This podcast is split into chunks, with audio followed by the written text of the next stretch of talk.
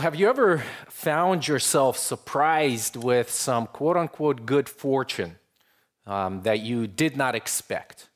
And perhaps you kind of came away explaining it this way well, I just happened to be exactly in the right place at exactly the right time. Maybe you're a mother here and it's Monday morning and you have to go grocery shopping and you pack all your kids in the back, it's pouring as it has been over the past couple of weeks. And and you're just going to Costco and you know how Costco is and and you're pulling up into the parking lot and somebody just right there right in front of the store pulls out and you're like wow thank you jesus. I got a parking spot. You pull in and you're like i just happened to be at that right place right at that right time. Or maybe as mike announced about our building situation over the last couple of uh, you know months, and especially over the last few weeks, we were thinking and praying for the Lord to provide us a place. And as we were looking and, and, and praying, eh, we just happened to be, quote unquote, at the right place at the right time, reaching out to this church, and this church answered our call and they provided a place for us to meet, right?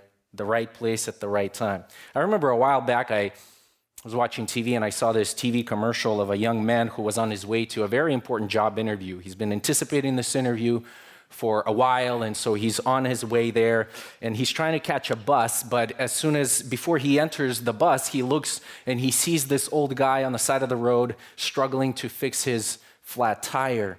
And so he looks at the watch and, and he looks at the bus now, and then he kind of looks at the men and he's trying to figure out, man, I really need that job. But he makes a decision. He commits to helping out this man. He takes off his jacket, rolls up his sleeves, goes and, and helps him out. And, you know, his heart is pumping. He's wondering what to do. And then the scene in the commercial switches to where, you know, he's finally at the office. He's running up and, and he's getting into this place. And, and he walks up to the table and he greets this man and he looks up, and so that the camera kind of pans over and, and they look at each other and he realizes that the man who's about to interview him is the man that he just helped repair the tire.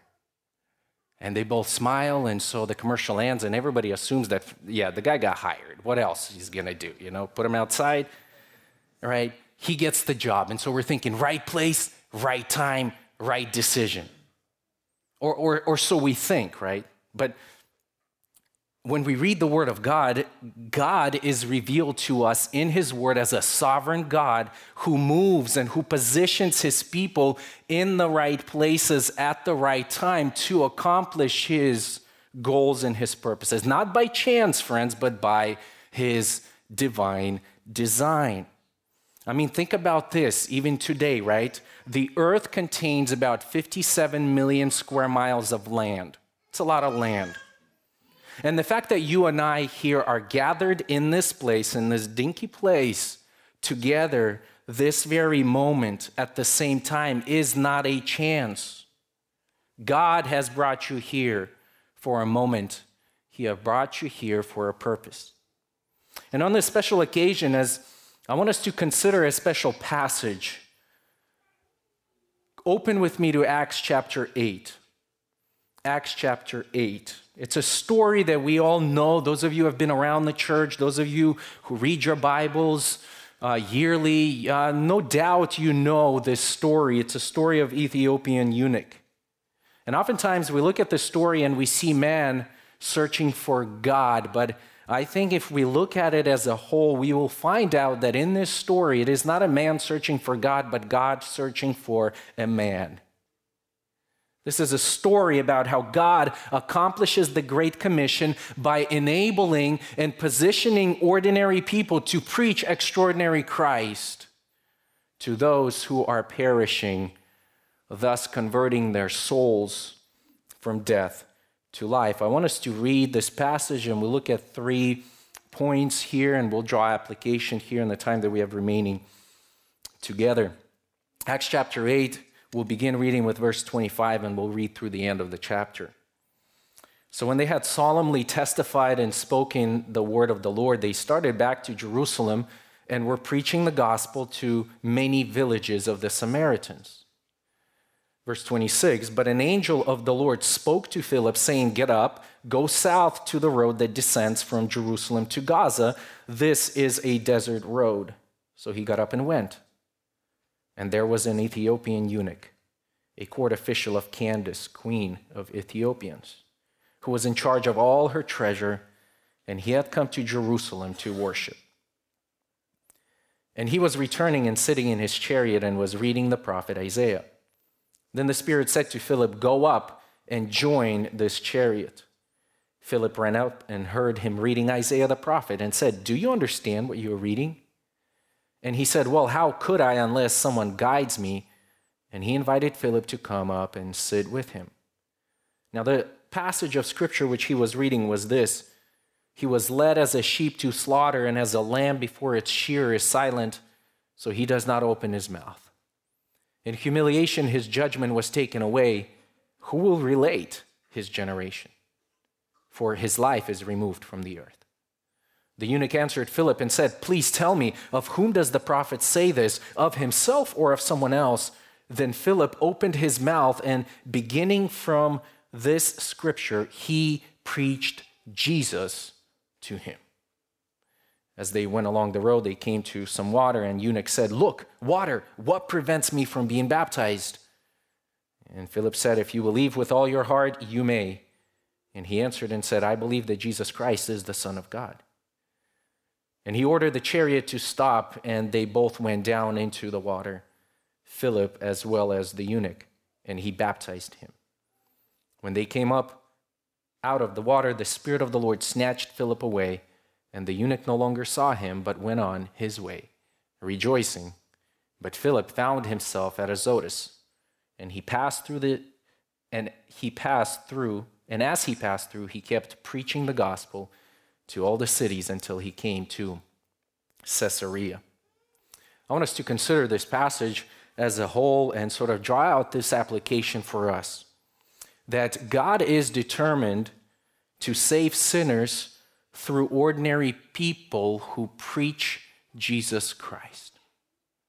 God is after people, and He's determined to save sinners through ordinary people, through other sinners who are intent on giving other sinners Jesus Christ.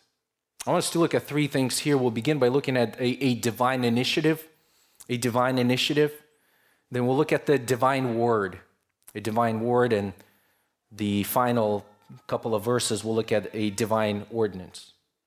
Divine initiative in verses 26 through 29. Look with me at verse 26 in your Bibles. It says, But an angel of the Lord spoke to Philip, saying, you know, one of the challenges that we have when, when we do something like this, a special sermon, kind of right in the middle of a book, is we parachute down in the middle of this narrative and we're not sure who's who, right? We're not sure who's Philip. Well, he's introduced here um, to us.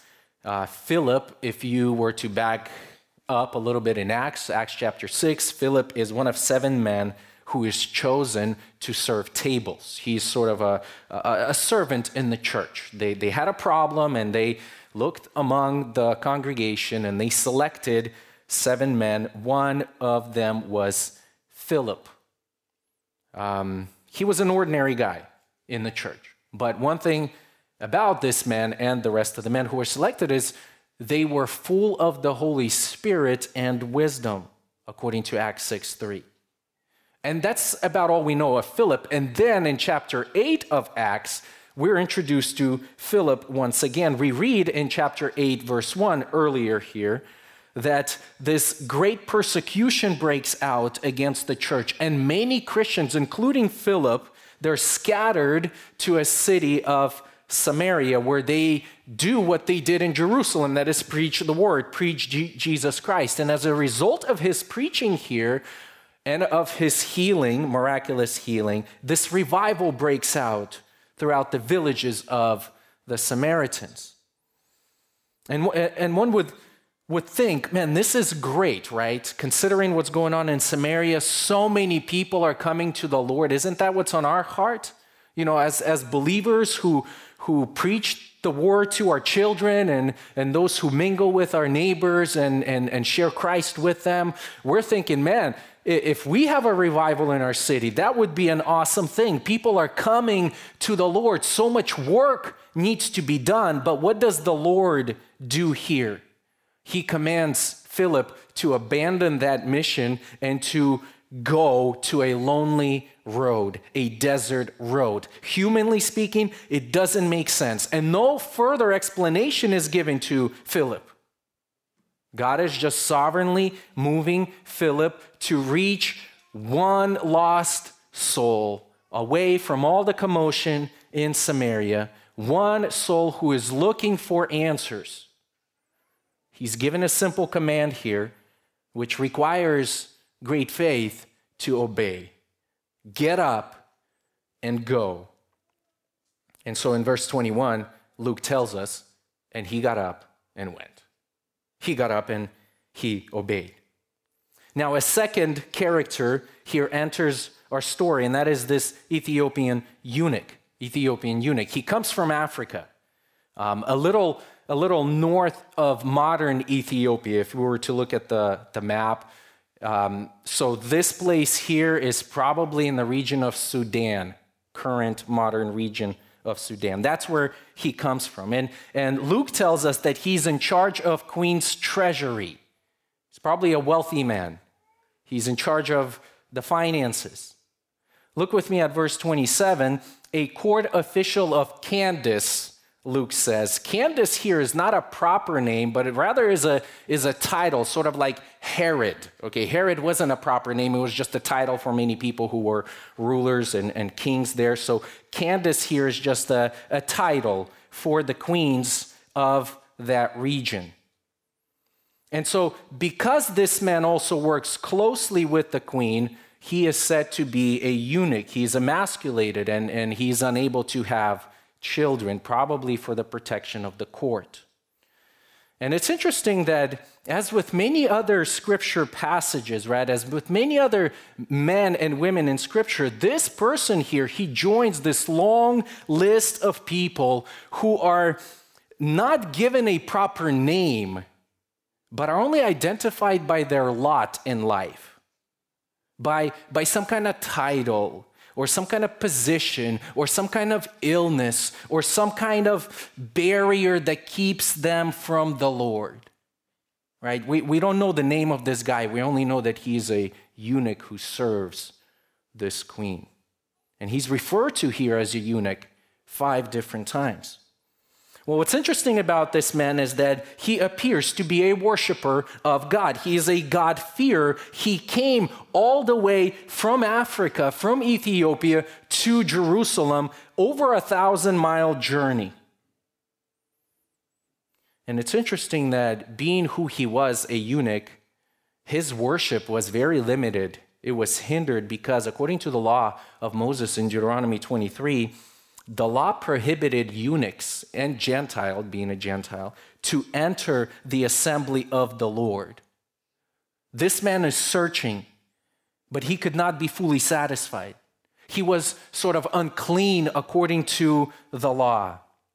And so now we pick up this story, and, and having worshiped there, probably spent some time there in Jerusalem, he's now on his way back to Ethiopia with this trip huge long trip. Many estimate that this trip would probably take him five months.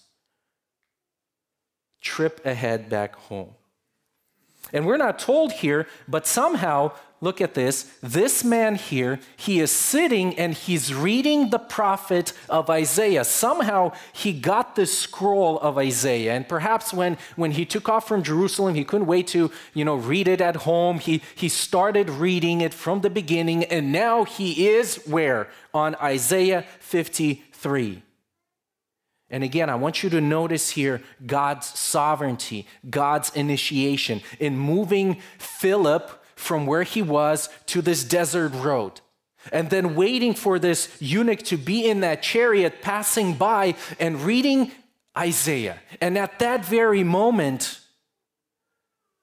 Philip arrives. The Spirit prods Philip, go and join the chariot. Just as the Spirit, friends, is no doubt working in the heart of the eunuch, the Lord is positioning Philip here to be the instrument to bring him the gospel. And so he says in verse 29 Philip, see that chariot? Go up and join that chariot. God is after somebody. And he uses an ordinary man who is full of the Spirit to bring something very precious to the soul who is searching. I want us to consider, before we look at the rest of the text, just a couple of lessons here for us as a way of application. Friends, God is determined to save sinners through ordinary people. Consider the situation again. This eunuch was just in Jerusalem. I don't know, maybe three days, maybe 10 days, maybe a month ago. I'm not sure how far along he is. He was just in Jerusalem. And in Jerusalem at that time, there were a lot of great apostles. Apostles are there. Why didn't God get one of the apostles to go and to preach the gospel to this eunuch? I mean, Peter would have been a great man to do this. He would have preached the gospel to him, would have taken him through, I don't know, uh, 12 or 13 lessons of FOF, would have presented him everything. This eunuch would have been so far ahead right? Why didn't he do it? I don't know why he didn't do it. And yet the Lord chooses to let him leave unsatisfied, go back home, and involve Philip, a deacon, to preach the gospel to this man. God determined to save sinners through ordinary people. And second, I want us to see that God is determined to save sinners, and his mission is not always quote unquote efficient. You know, we're always looking to just be more efficient, be more organized, to save time, to save money, to save resources. Well, think about the same point. This eunuch was in Jerusalem.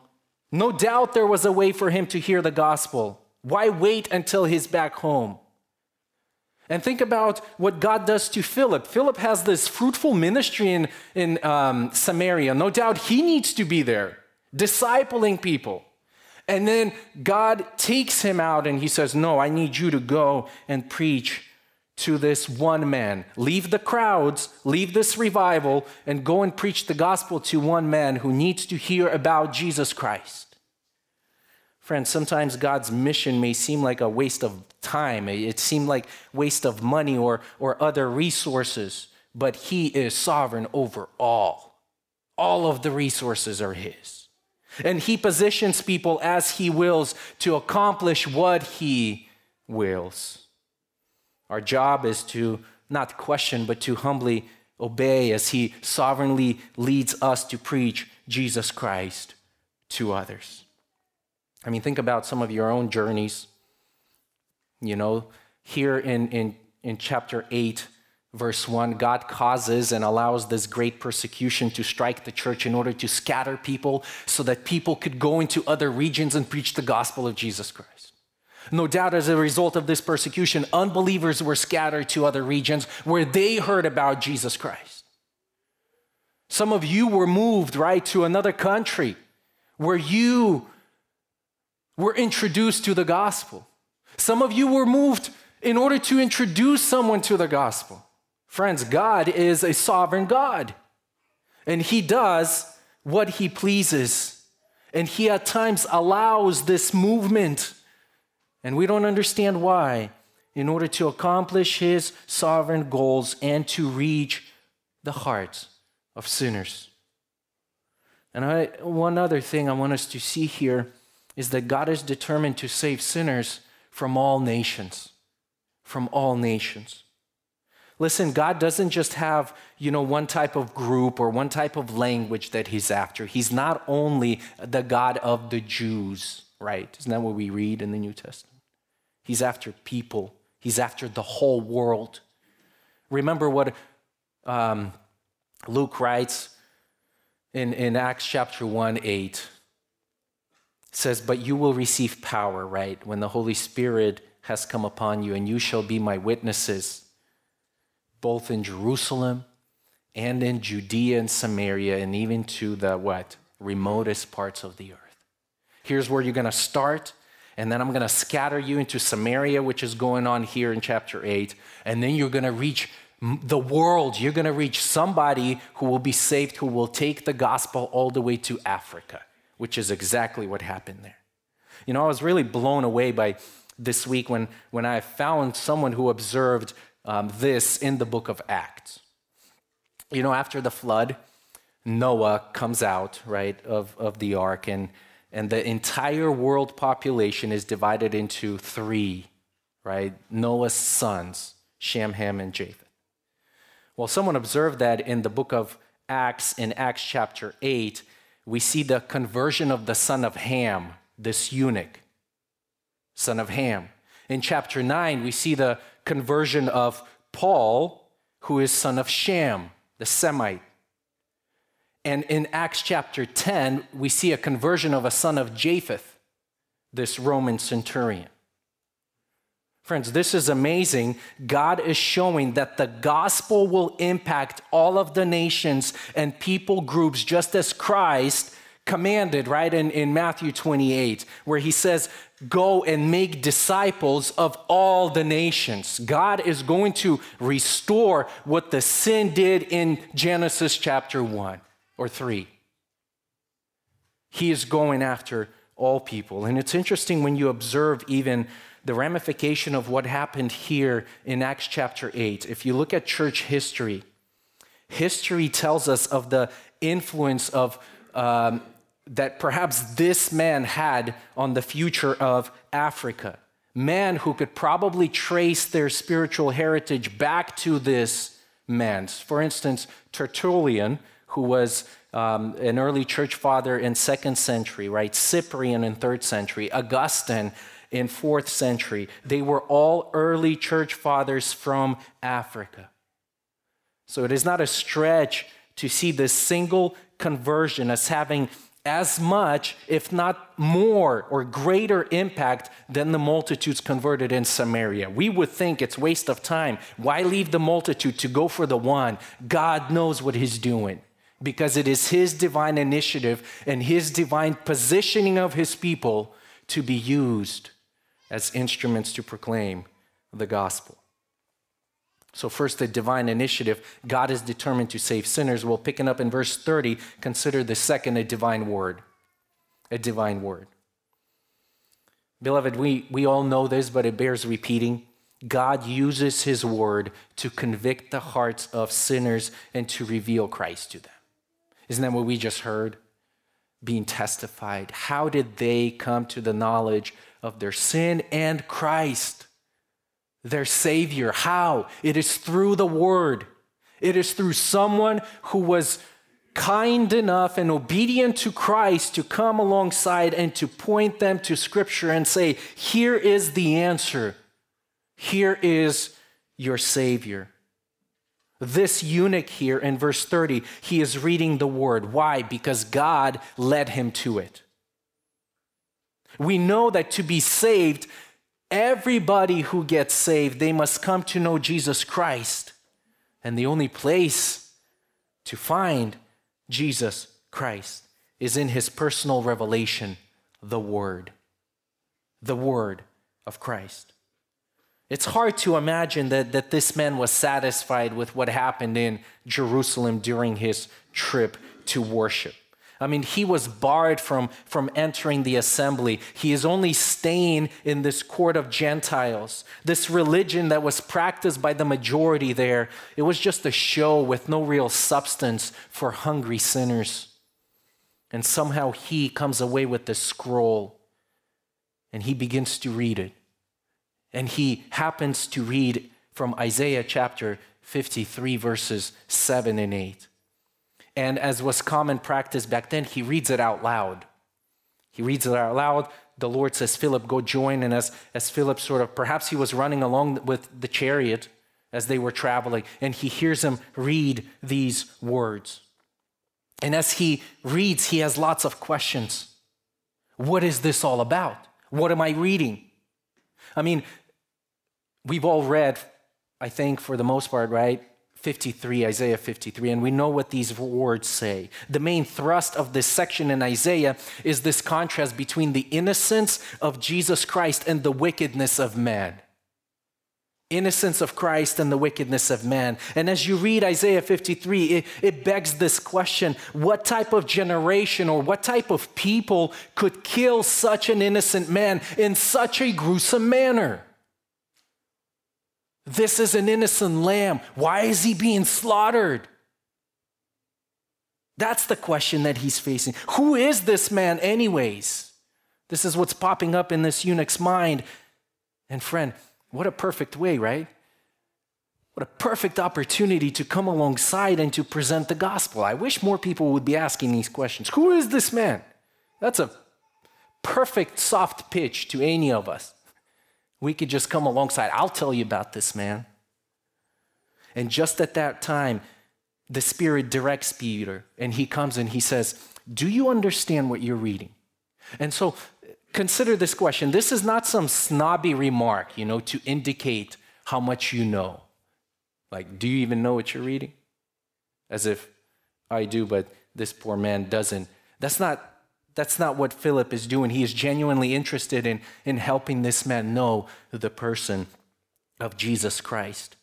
And he says, How could I unless someone explains? And then in verse 33, he says, Please, please tell me, of whom does the prophet say this? Of himself or of someone else? Perhaps this eunuch, he is aware of just the general interpretations that are available there among the Jews. So some, some Jews, they thought that this person here in Isaiah 53 is talking about the nation of Israel, right? Or Isaiah himself. And some were thinking that this is a promise of the coming Messiah. And so he's confused. He needs direction. Point me in the right direction is literally what he's asking, right? And could you imagine Philip's joy as he heard the eunuch ask, Please tell me? Please tell me. And he invites him in. He invites him in. And, and notice, notice verse 30, um, 35. This is amazing. He says, And Peter preached Jesus to him. Peter opened his mouth, and out came the words of Christ. And literally, it says that Peter sort of gospeled Jesus to him. He proclaimed the good news that points to Jesus to this man. Now, it's interesting that in our context, this good news is really contrasted with the bad news of Isaiah 53. Isaiah 53 is describing the suffering servant, it talks about the suffering of the Messiah. Isaiah writes that this man, he was despised, he was rejected, he was a man of sorrow, he was constantly acquainted with grief. And he, he says things like, Man hid his face from this man. He was cut off from the land of the living. And later on in that passage, he says, But the Lord was pleased to crush him. Jesus. God was pleased to crush Jesus. I mean, how's this good news? An innocent man died. And we see this and beginning from this scripture. This was a, a launching into an exposition of scripture that points to Jesus Christ. Beginning with that scripture, he started with Isaiah, and through a series of texts, he explained who Jesus is and what he did. He spoke of Christ as the fulfillment of all the Old Testament prophets. Everything that they have spoken of and that they have anticipated is found in Jesus Christ. No, no, no doubt, he, he spoke of of how God, because of his mercy and grace, has made forgiveness possible through the death of Christ. And that Jesus welcomes everybody to him. No one is barred. Even this eunuch, who, according to the law, can't really approach God, you can't approach God because Christ has opened the way to you. You can have direct access to Jesus Christ, even this eunuch. No one is excluded. Beloved, we need to learn a couple of other lessons here that God is determined to save sinners through ordinary people who preach, who focus on Jesus Christ, not on being good, not on trying to be better. That's not good news. If you're giving someone a, a how to manual of how to do good and how to be better, that's not good news. Why? Because deep down, we've all tried that. And we know that it is binding. None of us can do good and none of us can be better. We can appear to be good and do better, but deep down, when you're alone, you understand that you cannot. We need to preach Jesus Christ, who is alone good and who alone does good. The power of conversion does not lie here in this preacher, in Philip. It lies in who he preached and who he offered to the sinner. Remember what Paul says in 1 Corinthians 2. He says, And when I came to you, brethren, I did not come with superiority of speech or of wisdom, proclaiming to you the testimony of God, for I determined to know nothing among you except Jesus Christ and Him crucified. I left everything. Why? Because I knew as long as I preached Christ and as long as I preached His sufficiency for wretched sinners, I will be good, and God is going to use that for the conversion of sinners. Remember, Romans chapter 10, verse 14 says, How will they call on him in whom they have not believed? How will they believe in him whom they have not heard? And how will they hear without a preacher? And verse 17 says, So faith comes from hearing, and hearing by the word of Christ. We need to teach Christ. We need to preach Christ and his sufficiency alone. In fact, the entire scripture, friends, testifies about Jesus Christ. If we approach this word as a how to manual, then we will fail miserably because it was never intended to be a how to manual. It was intended to point to Jesus Christ and reveal him alone because John chapter 5 verse 39 Jesus says, "You search the scripture because you think that in them you have eternal life, but these testify about me." So if you read this thing from cover to cover, and you fail to understand that you are a great sinner, but there is a great Savior, and his name is Jesus, you have completely missed the point of Scripture. And this is precisely why we here preach Jesus Christ and our sufficiency in him. Pre- Peter or um, Philip preached Jesus to him. God's divine word centered on Jesus is powerful to save sinners. Amen? Amen. That is why we study the Word. Friends, that is why we study the Word. To bask in the glories of the gospel, to know Jesus Christ more, and then to make him known. How? We just follow what Philip did. We ask the people we hang out with questions Do you understand what you're reading? Right? Isn't that what we do at life groups when we meet together? Do you understand this passage? How do we apply this passage? Do you understand what you're reading in your personal time? And then, like Philip, right, we, we wait for this invitation to engage further and to follow where the Spirit is already working in the hearts of men. Ask, be interested, and when you have the invitation, go to Christ. Go to Jesus Christ because He alone is the Savior of man. Friends, maybe you're here this morning and just like this eunuch, you have some questions about the word, or maybe you have some questions about Jesus Christ. And I want to encourage you not to be afraid to ask. Ask, and God will send you his Philip who will guide you and he will give you answers. And we have many of these Philips here among us. We've looked at a divine initiative, how God orchestrates everything to reach the lost soul. And he does this with a divine word that is centered on Jesus. And now, finally, I want us to look at a divine ordinance, beginning with verse 36. I mean, interestingly enough, nothing is said of this eunuch's conversion here.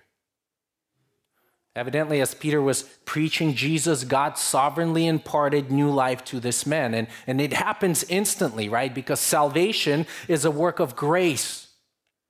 It is apart from human merit and it is apart from our effort. God opens your eyes so that you can see the glories of Christ and so that you can believe in Him as your Savior. And that's exactly what happened. He believed.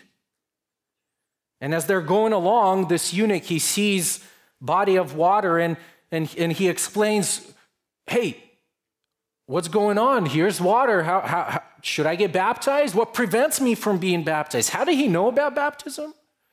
Maybe he had prior knowledge of baptism, or perhaps Philip told him about baptism. After conversion, you must be baptized. Why? Well, that's what the apostles probably taught Philip, right, in the first church. And how did apostles get it? Well, apostles were, were taught by Jesus Christ in the Great Commission go make disciples by baptizing them and by teaching them. Baptism, friends, isn't some man made ordinance, right? It's a divine ordinance. I want you to note here in verse 37, 37 here, um, most of our Bibles, at least those of you who have NASBs, you have verse 37. Those of you who have ESV, as I was reading through the text, you probably were like, wait a minute, what's going on with verse 37? It's not in my Bible. Um, true, it's not in your Bibles. There wasn't a misprint. Uh, NASB, if you look at verse 37, it actually has brackets on both ends here. Notice them. This verse here is not in the earliest and the best manuscripts, verse 37. And in fact, Greek scholars who study through the text and analyze everything, they, they uh, say that even the style of writing, Greek writing in this verse, verse 37, doesn't match the rest of Luke's writing, as if it was added much later by a scribe. And apparently, the explanation might go like this that some scribe, while copying the manuscript, he, he really had the trouble that some of us have, right? With the fact that Luke makes no reference to this eunuch's beliefs and his confession of faith. And so he's like, well, this is what would have happened. And so he inserted this, this verse. We don't have any details of his conversion. We don't have any details of him repenting or of him believing. We assume that that has occurred because he wants to get baptized. And baptism, as we've observed and as we heard from Mike, is a public confession of what God has done in a person's heart through faith in Jesus Christ. It's a outward act, right, of an inward reality. Something happened to you you believed, you professed Christ to be your Lord. Now you want to get out in front of people, in front of the church, and you want to profess and confess that Jesus is your Lord. It's an act of obedience. I want you to also notice something else here in the case of Philip. Earlier on in chapter 13, or um, in verse 13 of chapter 8, Philip baptizes Simon, who appeared to have believed, but later on he's actually cursed by Peter and John for his hypocrisy. So he comes out and he says, I believe that Jesus is Lord. And Philip is like, Well, let's dunk you in the water. They, they baptized him. And then later on, he sees everything that's going on, and he's a hypocrite who just wants the power of the Spirit for which he was condemned. And it's interesting the reaction of Philip, right? How did Philip respond to this hypocrisy? Specifically, in terms of baptizing people moving forward? Did, did, um, did he wait to see great fruit of repentance? Was Philip thinking, you know what, man, he's asking me about baptism, but I just baptized this other guy and he turned out to be a fake? You know what, eunuch, why don't you go down to Ethiopia and then you'll come up a couple of years, we'll verify that you're a true believer and then we will baptize you properly in the congregation of 10,000 people. Is that what he did? No, he, he didn't. He didn't wait, right, for some kind of evidence for the work of regeneration. He, he didn't add extra biblical requirements. No, if there's profession of Christ and an understanding of the gospel, then he says you need to be baptized. In fact, you may be the first Christian, right, to go down to Africa, and the Lord will use you to proclaim the gospel and to start a church down there. So the chariot is stopped, they get out, and we read that they got down into the water and that they came up out of the water, which probably indicates submission, submersion, right? They were submerged underwater. Um, and what did that indicate? As, as Mike mentioned earlier, it signifies this complete identification with Jesus Christ in his death, burial, and resurrection. I want you to notice at the end, verse 39, when they came up out of the water and the Spirit of the Lord snatched Philip away, the eunuch no longer saw him, but went on rejoicing. This is the first time that this joy is, is mentioned, and that's attributed to this eunuch. His response is joy. God found him and gave him what he most needed, and that is Jesus Christ, full of joy because he's no longer cast out, rejoicing because he's a foreigner and he is accepted and he's forgiven. That, beloved, is the declaration of this divine ordinance as we saw today. That I am no longer my own, I belong to Jesus Christ.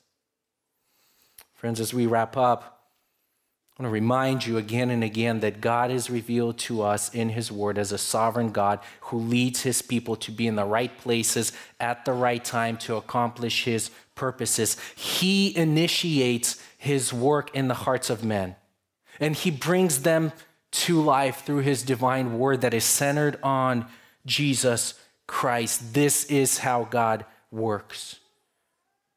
And without a doubt, God has brought you here this moment. Maybe you came here in order to observe your friend or your relative be baptized. Maybe you're not sure why you're here. Just let's go to Grace Hill in the morning. Just happened to stumbled into this building. Well, God maybe is making it clear to you now why you're here. Has He brought someone to your mind that you need to tell Jesus about. Maybe there's someone you're thinking, and right now, this very moment, like Philip, perhaps God is reminding you that you need to tell them about Jesus Christ. Maybe if you're a Christian here who profess Christ, but you haven't been baptized, maybe you need to be baptized. And you're reminded that I need to obey the Lord by doing this. Or maybe you're you're sitting and you're like, I'm just here to support my friend, and I don't really care about none of this ordinances and, and, and all of this, you know, religious rituals. Uh, maybe today, maybe right now, the Lord is reminding you that Jesus Christ is also sufficient for you and that you need to confess Him as Lord and so that you too can be forgiven and accepted into his family and, and maybe rejoice for the very first time. I don't know where you're at, the Lord knows. But we all know this that God is determined to save sinners. And He's after His people by using ordinary people who focus on Jesus Christ. Church, let us do that. Let us preach Christ. And we'll leave the results up to the Lord and results are great, as we've seen this morning. Let's pray. Father, we thank you. I pray that you would build our faith, that we would be sensitive to your leading, to your moving. You initiated our salvation, and you also brought us at times to go and to speak the truth to others. I pray, may we, may we be sensitive to this. I pray for someone who may be here in a group this size, I'm sure there are people who are not saved. And I pray that, Lord, you would reach down and that you would confront them where they're at and remind them, Lord, that you are full of love, kindness, that Jesus Christ paid for their sins and they can be forgiven. They can find this elusive joy that is not found in anything or anyone else but Jesus Christ. Help us to heed this message and rejoice with these two whom you saved and brought into the church. We thank you. In Jesus' name, amen.